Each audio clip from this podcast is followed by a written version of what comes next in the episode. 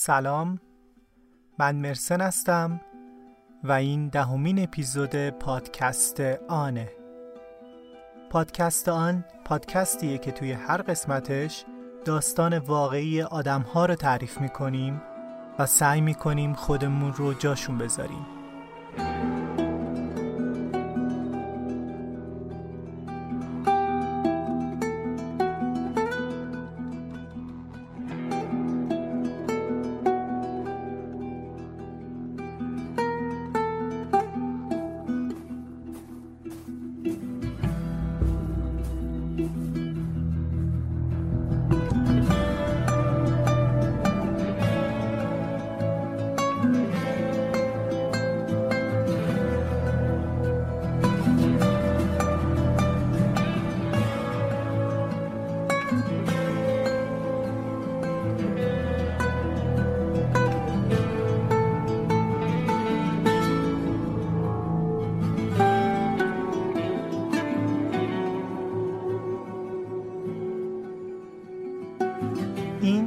دهمین اپیزود پادکست و اولین قسمت مینی سریال سه قسمتی بدون لب خندیدنه.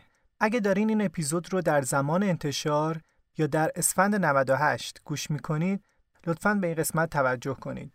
می‌خوام در مورد کمپین بشنو که قراره با تعدادی از پادکسترها برگزارش کنیم براتون بگم. شنیدن یه حس عادی برای خیلی از ماهاست. حداقل برای ما که پادکست گوش میدیم هست. اما آدمهای زیادی هم ناشنوا به دنیا میان. بعضیاشون می‌تونن با کاشت حلزونی برای گوششون بشنون. این جراحی توی ایران هم انجام میشه اما خیلی گرونه و خیلی از خانواده ها از پس هزینه هاش بر نمیان. مشکل اینجاست که زمان طلایی این کار تا زیر چهار سالگیه. با انجام این عمل یک کودک می‌تونه زندگی عادی داشته باشه و با بچه های دیگه به مدرسه بره و شاید زندگیش برای همیشه تغییر کنه. ما هم در تاریخ 18 اسفند قرار یک کمپین برای کمک به این کودکان به مناسبت عید نوروز برگزار کنیم. اینطور که یک اپیزود منتشر نشده رو روی یک سایت قرار میدیم و شما با هر مبلغی که خواستین زودتر از بقیه بهش دسترسی پیدا می‌کنید و میشنویدش. مبالغ جمعآوری شده هم برای کاشت حلزونی کودکان هزینه میشه. البته این رو هم بگم که همه اپیزودها بعدا به صورت عمومی منتشر خواهند شد. الان می‌تونید برید توی وبسایت با ما بشنو داتایار ایمیلتون رو وارد کنید تا وقتی که کمپین شروع شد بهتون یه ایمیل اطلاع رسانی ارسال بشه. منم سومین قسمت این مینی سریال رو توی کمپین گذاشتم. این اپیزود رو که الان میشنوید به فاصله یک هفته قسمت دوم میاد و یک هفته بعدم قسمت سوم. اما می‌تونید برای شنیدن قسمت سوم یک هفته صبر نکنید و با شرکت توی کمپین پشت سر قسمت دوم قسمت سوم رو هم بشنوید. توضیحات بیشتر رو توی سایت خواهیم نوشت. یه چیز دیگه هم که باید بگم اینه که این اپیزود در مورد جنگه. پس نمیشه انتظار یه داستان شاد ازش داشت. پس لطفا اگر حالتون خیلی خوبه یا حالتون خیلی بده این اپیزود رو گوش نکنید. یا اگر کسی اطرافتون هست که فکر می‌کنید ممکنه براش مناسب نباشه با هدفون گوش کنید. این اپیزود رو تقدیم می کنم به خانواده های قربانیان هواپیمای اوکراینی. من می‌تونستم یوسف باشم تو می‌تونستی یوسف باشی.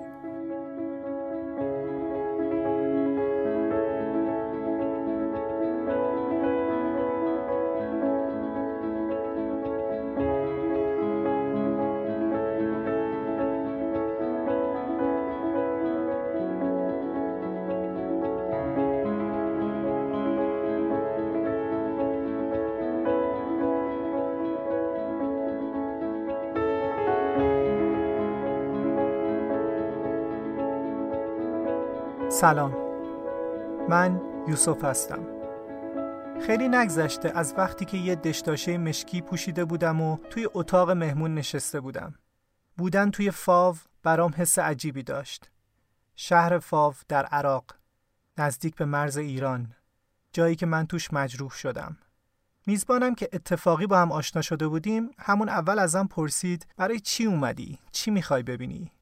و من نمی‌دونستم واقعا برای چی اومدم. می‌دونستم دنبال جوابم اما مشکل این بود که نمی‌دونستم اصلا سوالی چیه. یکم از قهوه عربی که جلوم بود مزه مزه کردم و گوشی رو برداشتم و توی واتساپ شروع کردم به نوشتن. سلام عزیز من. امروز سالگرد ازدواجمون نیست. تولدت نیست. و حتی روز آشنایی ما هم نیست. اما من جایی هستم که زمان برای من ایستاده. جایی که روی سرنوشتمون تأثیر گذاشت. چون دست بردار من نیست و حالا دلم می‌خواست فقط برای تو بنویسم. نمی‌دونم این جمله از کیه که سربازی که به جنگ میره دیگه هیچ وقت به خونه بر نمیگرده. صرف نظر از اینکه این جمله از کیه به نظرم حرف درستیه. که نه از روی عقل کج بلکه از روی تجربه زندگی خودم به درستیش رسیدم. قرض از گفتن این چیزها بهت نه بیان سرگذشت خودم بلکه ذکر گوشه ای از رنجیه که همسر یک کهنه سرباز باید متحمل بشه. سربازی که به خونه برگشته اما هنوز در جنگه. می جنگه زخمی میشه به دنبال دشمن میگرده و باورت نمیشه حتی گاهی اسیر میشه. خلاصه حکایتی زندگی به آدمی که به زندگی بر نمیگرده. شهر بانوی من تو قرار بود همه جا اول باشی. اما همقدم با پای لنگ من خیلی از جاها آخر شدن رو به جون خریدی. من رو گاهی جانباز صدا می‌کنن و هر بار که این رو میگن به این فکر می‌کنم که تو از جونم هم برام عزیزتری. به این فکر می‌کنم که چقدر رویا داشتم که توی همین فاو جا موند. اما اگر سهمم از زندگی فقط تویی کافیه. من برای تو می جنگیدم حتی قبل از اینکه ببینمت. برای آرامشت برای شادیت و برای آزادیت. به زودی می بینمت یوسف تو. وقتی گوشی رو زمین گذاشتم میزبانم ممد سعید یا همون محمد سعید خودمون اومد توی چارچوب در وایساد و گفت اخی تعلل زهاب یعنی برادر بیا بریم. و اون کلمه اخی مدام توی سرم چرخید. مثل وقتی که جمله روی سردر دروازه کوچیک شهر رو دیدم. الفاو ترحب بکم یعنی فاو به شما خوش آمد می‌گوید. کی فکرشو می‌کرد؟ پا شدم از جام رفتم توی حیات با چند تا هندل موتورسیکلت قدیمیش رو روشن کرده گفت بشین. نشستیم و راه افتادیم توی فاف که بریم سمت جایی که مجروح شده بودم. چند کیلومتری فاصله بود. شهر قدیمی و خاکستری بود. اما نخاش هنوز حس زندگی به شهر می‌داد. رفتیم و رفتیم و جایی بیرون شهر ایستاد. جایی که بیابون بود حالا شده بود یه شهرک با کلی ساختمون. جایی که مجروح شده بودم انتهای یه سنگر بود به شکل نوک پیکان که به سمت عراقی ها بود. انقدر اونجا شهید و زخمی داده بودیم که رنگ خاک سرخ شده بود. بهش می‌گفتن سنگر مرگ. به این فکر می‌کردم که ساکنین این ساختمون می‌دونن زمین خونشون محل اتفاق چه برگی از تاریخ بوده. می‌دونستن چند نفر روی این زمین شهید شدن فکر نمی کنم. دست کردم توی جیبم و سنگم رو درآوردم.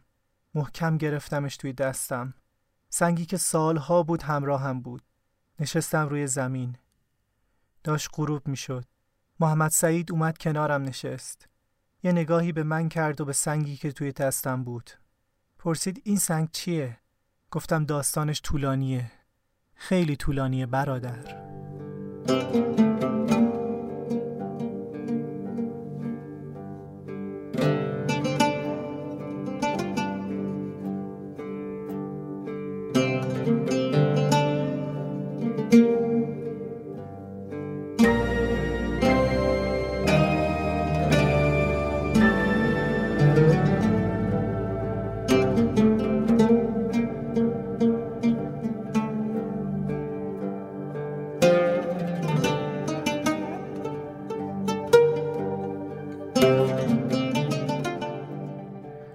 شب رو خودم یادم نمیاد جزو خاطرات مادرمه.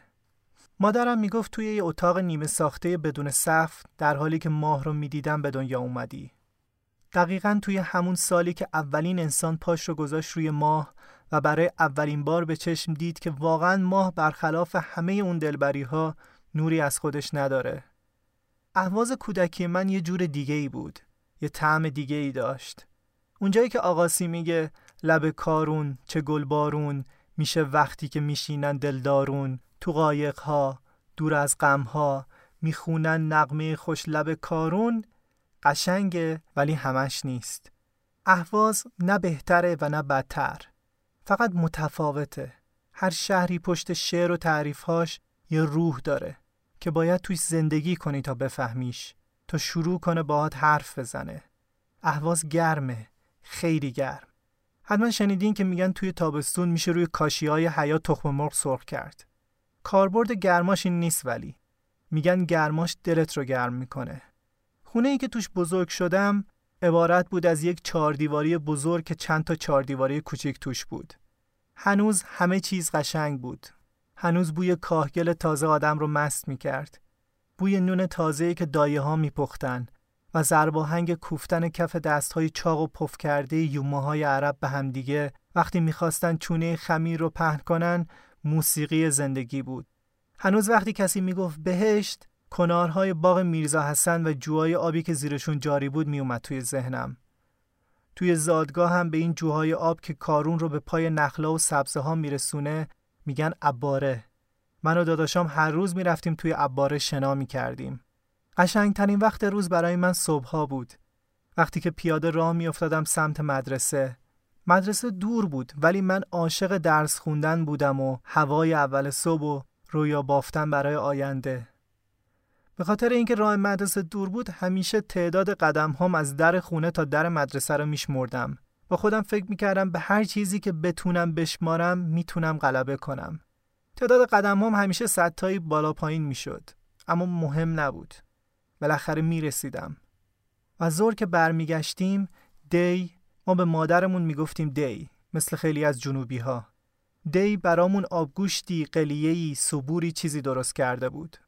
بعدش هم با برادر و خواهرام توی سر و کله همدیگه می‌زدیم تا شب بشه. شبم رادیو رو روشن می‌کردیم تا موسیقی پخش کنه. میذاشتیمش روی رادیو بغداد یا رادیو اهواز. عبدالحلیم حافظ، ام کلسوم و نازم الغزالی که پخش می‌شد دیگه کسی حرف نمی‌زد. توی اون خونه شلوغ فقط موسیقی بود که جریان داشت.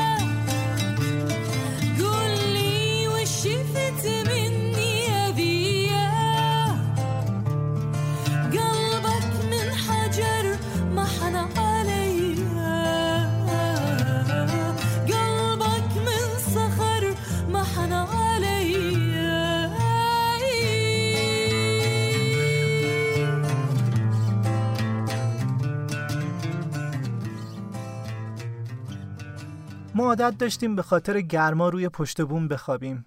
بابام مثل هر پدر اصیل ایرانی نمیذاش بیشتر از چند ساعت در روز کولر رو روشن کنیم. اما دلیلش از دل مهربونش بود. میگو بعضی از همسایه‌ها کولر ندارن، گناه دارن. صدای کولر رو میشنون حسرت می‌خورن. البته پشت بومم خنک بود و دیدن ستاره قبل از خواب لذت عجیبی داشت. از این خوشم میومد که نمی‌تونستم بشمرمشون. اون شبم زل زده بودم به ستاره ها و به این فکر می‌کردم که باید پس فردا برم مدرسه که کم کم خوابم برد. هنوز هوا روشن نشده بود که با صدای انفجار از خواب پریدم. پیچیده بودیم توی خودمون و هنوز منگ خواب بودیم. نمی‌دونستیم چه اتفاقی افتاده. همین طور صدای انفجار می اومد و چند تا هواپیما هم رد شدن. هممون ریختیم توی خیابون. همسایه هم همینطور. دود از چند جای شهر بلند می شد. یکی از بچه ها گفت اون دوده سمت صنایع فولاده. یکی دیگه هم گفت اون یکی سمت فرودگاهه.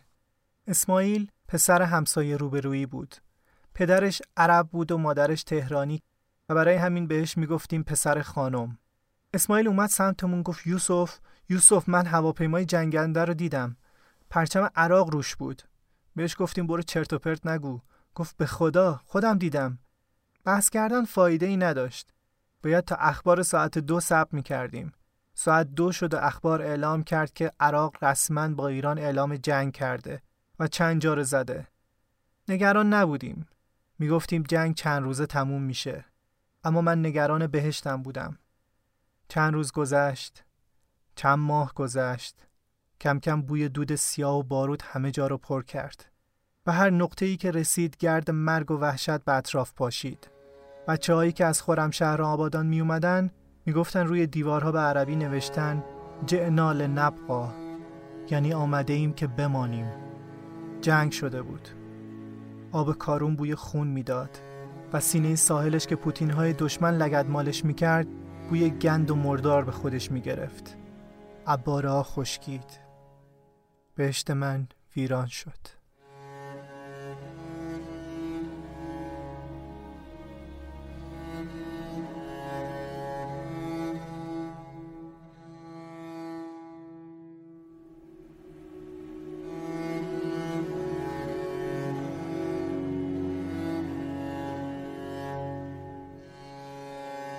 گاهی حتی پسر خودم ازم می‌پرسه بابا چرا رفتی جنگ؟ چرا 16 سالگی رفتی جنگ؟ بهش میگم باید اون موقع زندگی می‌کردی تا بفهمی. صبحونمون جنگ بود. نهارمون جنگ بود. شاممون جنگ بود. جنگ کور و سیری ناپذیره. اول میاد توی کشورت، بعد میاد توی شهرت. یه روزم بی اجازه در خونت میاد تو و همسفرت میشه. غذات رو میبله، خانوادت رو میبلعه کیف مدرسه و همکلاسیات رو میبله و بختکی میشه که شبان روز سینت رو فشار میده. کم کم میره سراغ امیدت و اونجاست که باید امیدت رو از دست این حیولا نجات بدی وگرنه دیگه چیزی برات نمیمونه. چند روز قبل از اعزام رفتم کارامو انجام بدم تا بفرستنم برای آموزشی و برگشتم خونه که به مادرم بگم. داشت توی آشپزخونه غذا میپخت. از وقتی جنگ شده بود پدرم و بعضی برادرهام و خواهرهام یا جبهه بودند یا این طرف و اون طرف برای کار و کمک. اما مادرم که انگار نمی‌خواست قبول کنه هنوزم به اندازه همه غذا میپخت و سر زور وقتی پیداشون نمی‌شد غذاها رو بین همسایه تقسیم می‌کرد. رفتم پیشش نشستم. نمی‌دونستم چطوری بهش بگم منم دارم میرم. گفتم دی از طرف مدرسه می‌خوان بفرستنمون اردو کمی آموزش جنگی ببینیم. دی که انگار دستمو خونده بود گفت الکی میگی؟ می‌خوای بری جنگ؟ تو پسر آخرمی. حق نداری بری. حرف آخر رو اول زد. دروغ گفتم به مادر از اولش هم استراتژی اشتباهی بود. گفتم دی می‌خوام برم. مواظب هستم. راضی باش. گفت نیستی. نرو. به حالت قهر اومدم بیرون. اما تصمیمم رو گرفته بودم. سه روز بعد کله سر از خونه زدم بیرون و رفتم محل اعزام. فلکی چهارشیر اهواز. فرمانده داشت حرف می‌زد که دیدم یاسین برادرم با یه موتور گازی کنار گردان وایساد. منم که جلو نشسته بودم جمع شدم توی خودم و صورتم رو با دست و پا پوشوندم. یاسین اومد سمت فرمانده. یکم صحبت کرد و گفت من پدرم جبه هست برادرامم جبهن. اینو بگین بیاد بیرون. فرمانده گفت چند سالشه؟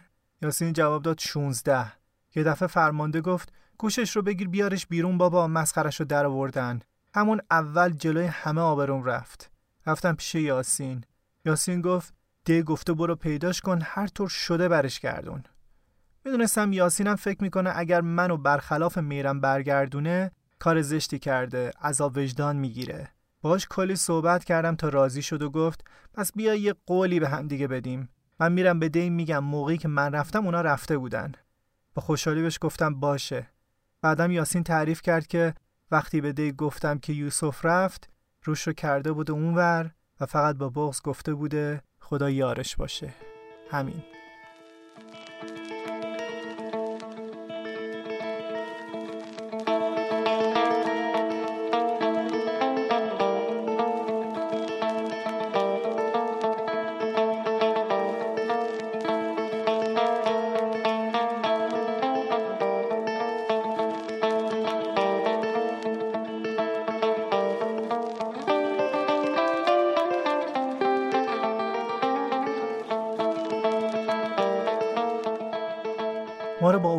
بردن جایی نزدیک اندیمشک به نام پلاژ که اون هم نزدیک صد دز ساخته شده بود. پلاژ تفریگاه اختصاصی فرع پهلوی بود که زیبایی چشنوازی داشت و با شروع جنگ شده بود محل آموزش آبی خاکی. چند هفته بعد هم فرستادنمون جبهه و بعد هم بلافاصله توی عملیات ولفجر هشت شرکت کرده بودم. تا به خودم اومدم دیدم که نه روز از عملیات گذشته و چند کیلومترم از فاو رد شدیم. داشتم از بیخوابی میمردم. پشت خاکریز بودم و به این فکر می کردم که کی کیف مدرسه از دستم سر خورد و افتاد و یه تفنگ بین دو دستم به جای اون جا خوش کرد. نفهمیدم کی مرد شدم. کی مرد جنگی شدم. توی خاطرم مرد جنگی به هر شکلی که بود ولی شبیه من نبود. نه سینه ستبری داشتم نه ماهیچه روی ماهیچه. نه حتی خراش عمیقی یه طرف صورتم بود. هیچ کدوم از اینا رو نداشتم. تا به خودم اومده بودم عصر یک روز سرد زمستونی خودم را تنها دیدم پشت یک خاکریز گلالود با یک قبض خمپار شست روبروی بیابونی پر از تانک های تی 72 روسی. البته چند نفر دیگه هم بودن اما بود و نبودشون چیزی رو عوض نمی کرد چون تکتیر انداز بودن و جلوی اون تانک ها کاری از دستشون بر نمی اومد. اون روز عصر سکوت مهمترین اتفاق بود. همچین سکوت و سکونی در جبهه نبرد خیلی شک برانگیز و عجیبه. شایدم دلیلش خبری بود که دهن به دهن از صبح چرخیده بود. اینکه دشمن می‌خواد به هر قیمتی فاو رو پس بگیره. به کمک زانوام خودم را از سینیکش خاکریز بالا کشیدم تا با احتیاط تموم یه نگاه به اون طرف خاکریز دشمن بندازم. آهسته به اندازه‌ای که بتونم با یک چشمون طرف خاکریز رو ببینم سرم را از لبه خاکریز بالا آوردم. اولین چیزی که دیدم خورشید رنگ پریده به شکل زرده تخم مرغ بود. تو اون آرامش قبل از طوفان سریع نگاهم رو به وسط میدون انداختم و قلبم به یک بار ریخت. نفسم توی سینه گیر کرد. دشت روبرو موج می‌زد از تانک های دشمن. شروع کردم به شمردن. مثل شمردن راه مدرسه. یک دو سه چهار. نه خیلی بودن خیلی. نمی‌شد شمردشون. از فرق خودم با شکل جنگجوهای توی ذهنم که توی تلویزیون دیده بودم گفتم. اما بزرگترین فرقم با فیلم ها مخصوصا فیلم های جنگی ایرانی یه چیز دیگه بود. دیدین که نقش اصلی فیلم های جنگی ایرانی مخصوصا اونایی که دو دهه هفتاد درست می شدن همه لبخند می زدن و شوخی می کردن و یه لحظه مثل رمبو می پریدن و یه تن صد تا عراقی می کشتن خب واقعیت اینطوری نبود. قرار شد واقعیت رو تعریف کنیم دیگه. شاید سالها طول کشید تا این قسمت رو بتونم بیالایش بگم. بدون شعار. من یه نوجوان 16 ساله بودم. خودتون 16 سالگیتون رو یادتون بیاد. خب من سرم رو آوردم بالا. به دشت نگاه کردم و دیدم تانک های دشمن تمومی نداره. دلم می‌خواد بگم نترسیدم. اما حقیقتش گرچه جای خوبی برای ترسیدن نبود اما بدجوری ترسیدم. یه ترس فلج کننده ترسی که یه لرزش به همه پهنای شکم آدم میشینه و کمر آدم خیس از عرق میشه. از بالای خاکریز به سمت پایین سر خوردم و همونجا برای چند دقیقه تو سکوتی که هنوز حکم فرما بود چون باطمه زدم و نشستم. بهت زده مردد ترسیده از واقعی که پیش روم بود. مبهوت بودم از اینکه می‌دونستم از اینجا دیگه سر سلامت به در نمی‌برم و مردد شده بودم بین موندن و نموندن. نیم‌خیز شدم و برای چندمین بار ناامیدانه اول تا آخر خاکریز رو برانداز کردم تا مثلا توان نظامی خودمون رو بسنجم. و باز با ناامیدی دیدم. تقریبا غیر از خودم که یک خمپاره شصت دستم بود دیگه هیچی نبود. یک قبضه آرپیجی یازده از کار افتاده و تعدادی رزمنده تک‌تیرانداز که هر کدوم کلاشنیکوفی روی دوششون بود که برای رویارویی با تانک های هیچ کدوم کارایی نداشتن. و همه با نگاهی ملتمسانه التماس دعا داشتن که خودت یه کاریش بکن. یکی از بچه ها بند دوربین رو انداخت گردنش و شد دیدبان من. چند نفری هم راه افتادن تا از خاکریزای پشتی گلوله های خمپاره بیارن. دوباره خودم را از خاکریز کشیدم بالا و یه نگاه اون طرف خاکریز انداختم. این شاید برای آخرین بار بود چون می‌دیدم دشمن شال و کلاه کرده و تقریبا دیگه داره هجوم رو شروع می‌کنه. به خودم گفتم آدم یه بار زندگی می‌کنه یه بارم میمیره دیگه. نه اینو که گفتم اعتماد به نفسم یکم بالاتر رفت. توی این فکرها بودم که یه دفعه اولین شلیک از سمت عراقیا مثل شیپور جنگ شروع یه نبرد تمام ایار رو اعلام کرد. با یه قررش مهیب و کرکننده و یه برق نور کور کننده زمین میلرزید. خودم رو پرت کردم پایین خاکریز و به سرعت پشت قمزه خمپاره با حالت نیمخیز روی دو زانو ایستادم و اولین گلوله رو شلیک کردم. هنوز صدای انفجار گلوله خودم رو از سمت عراقیان نشنیده بودم که یک دفعه انگار چوب توی لونه زنبورا کرده باشی. هرچی تانک بود سمت لوله ها را به سمت من نشونه رفتن. و گلوله بود که در اطراف من منفجر می شد آتیش بود که توی هوا زبونه می کشید داشتم گلوله دوم را آماده می کردم که یه تیر تانک خورد سمت راستم یکی خورد سمت چپم. یکی خورد پشت سرم. یه دفعه زمین پیچید توی همون رفتم روی هوا.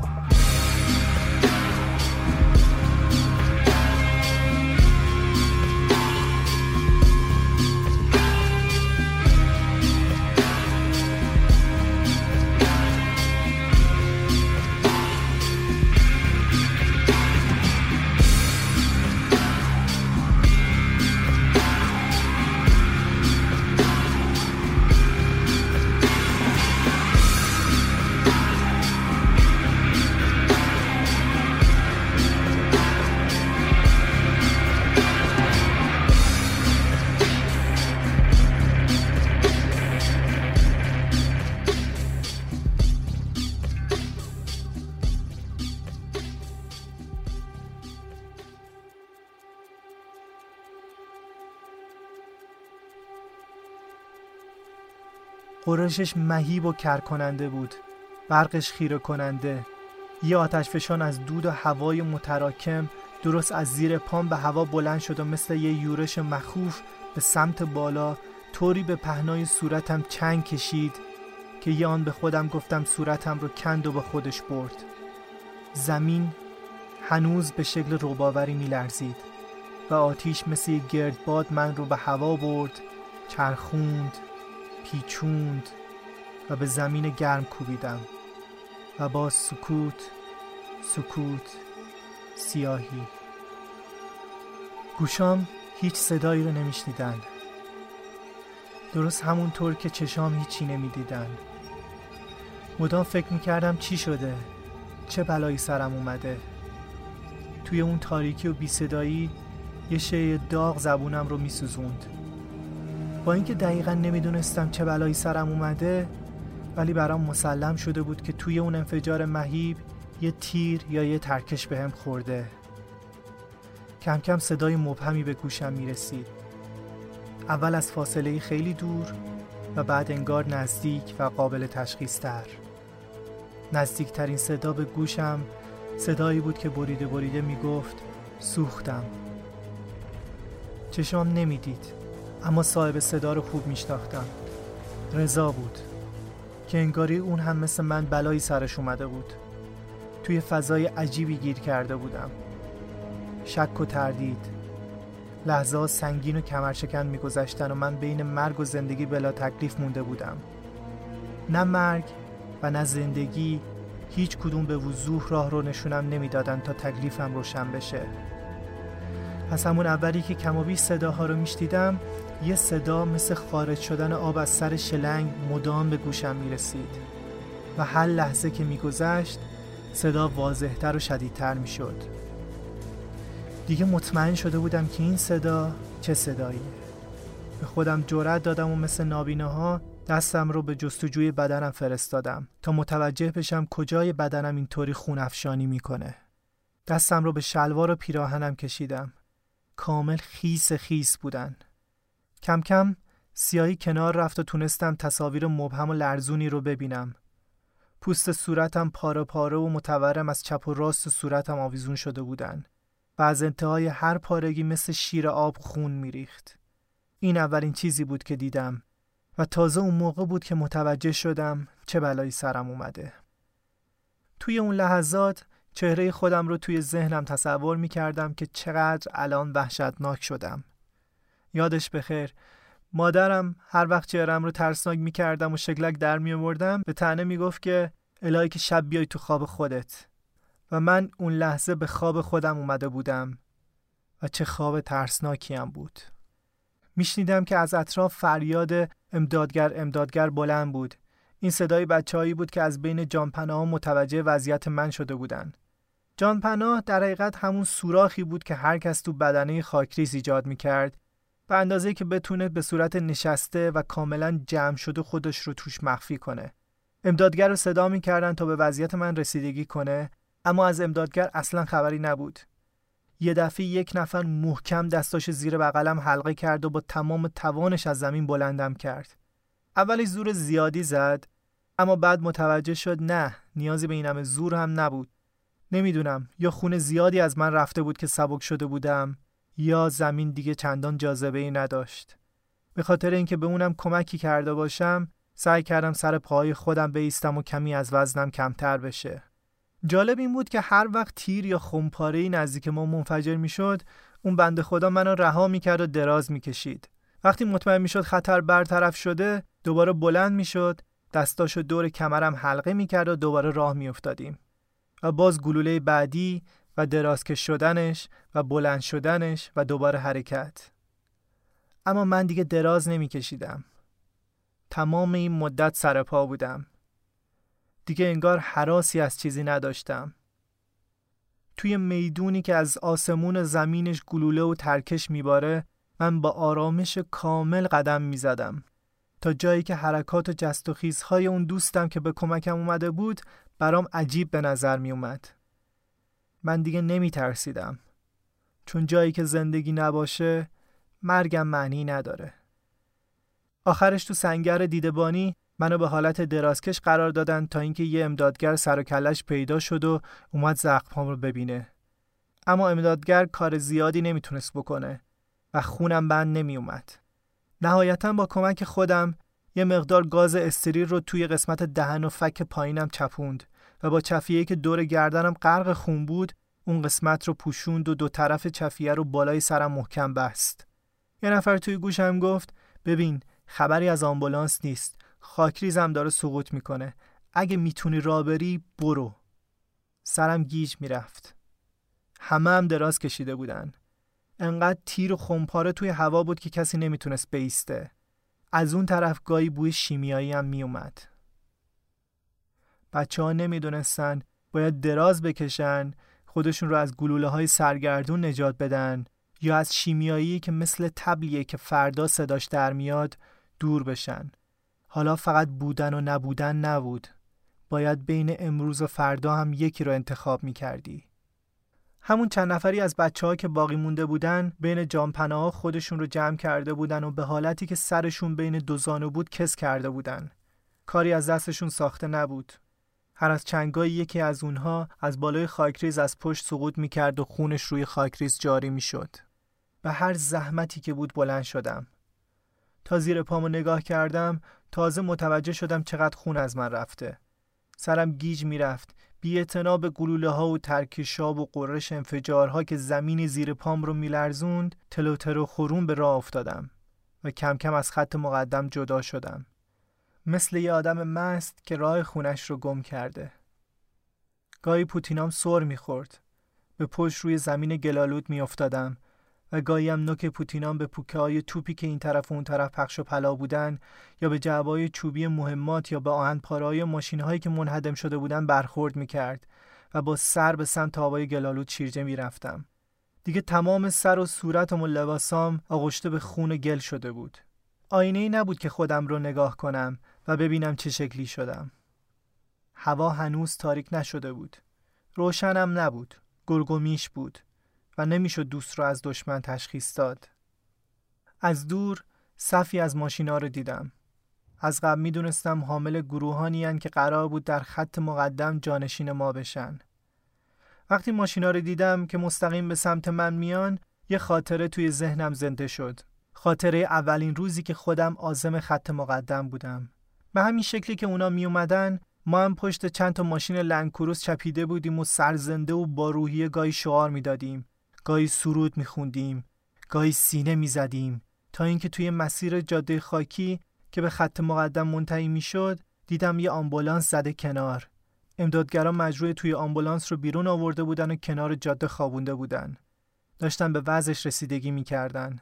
پهلوهای اون مجروع از دو طرف شکافته شده بود. امدادگرا داشتن پنبه و گاز استریر رو توی زخم پهلوهاش میچپوندن. درست موقعی که ما از کنار اونها رد شدیم از پهلوهای اون مجروح خون زد بیرون و تمام پنبه و گاز استریرها با جریان خون به بیرون ریخته شد. امدادگر نشست کنارش و از استیصال سرش رو گرفت بین دستاش. این اولین صحنه ای بود که هنوز نرسیده به خط مقدم جلوی چشمای ما اجرا شد. بد جوری پکر شدم.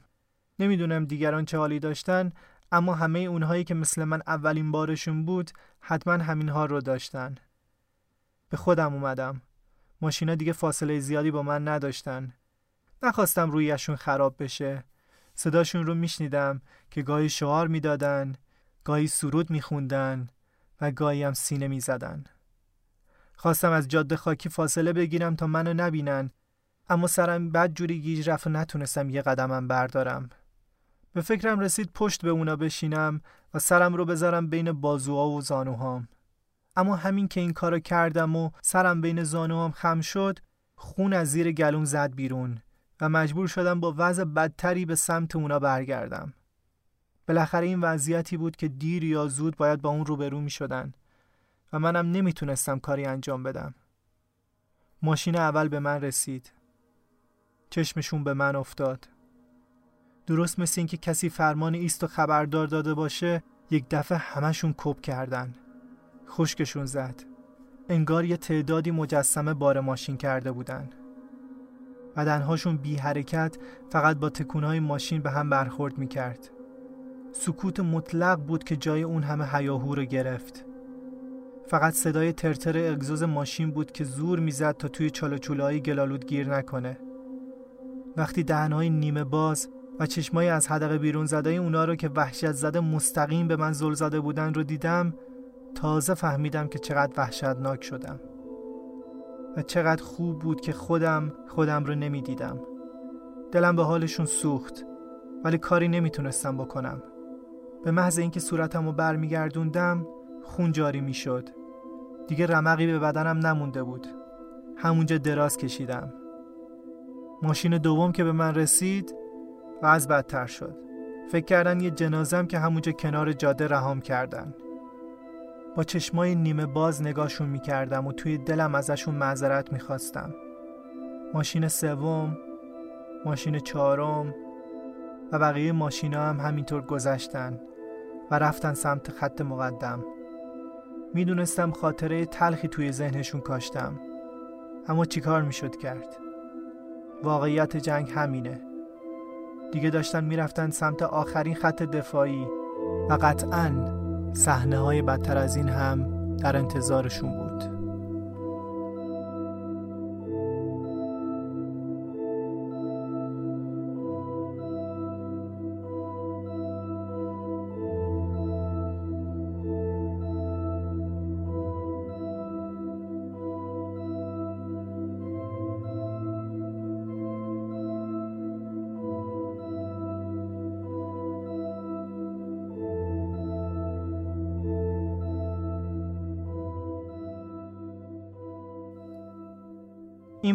قسمت اول مینی سریال بدون لب خندیدن. قسمت دوم یک هفته دیگه منتشر میشه. لطفاً به سایت با ما بشنو دات آی‌آر که توی توضیحات سر بزنید. ممنونم از یوسف که داستانش رو برای ما تعریف کرد از نکیسا برای edit از زهره برای ویرایش از فاطمه و ماهور و امین برای تبدیل متن و همچنین بچه های ارسی برای انتخاب موسیقی. زندگیتون پر از امید باشه و براتون سلامتی رو آرزو می‌کنم.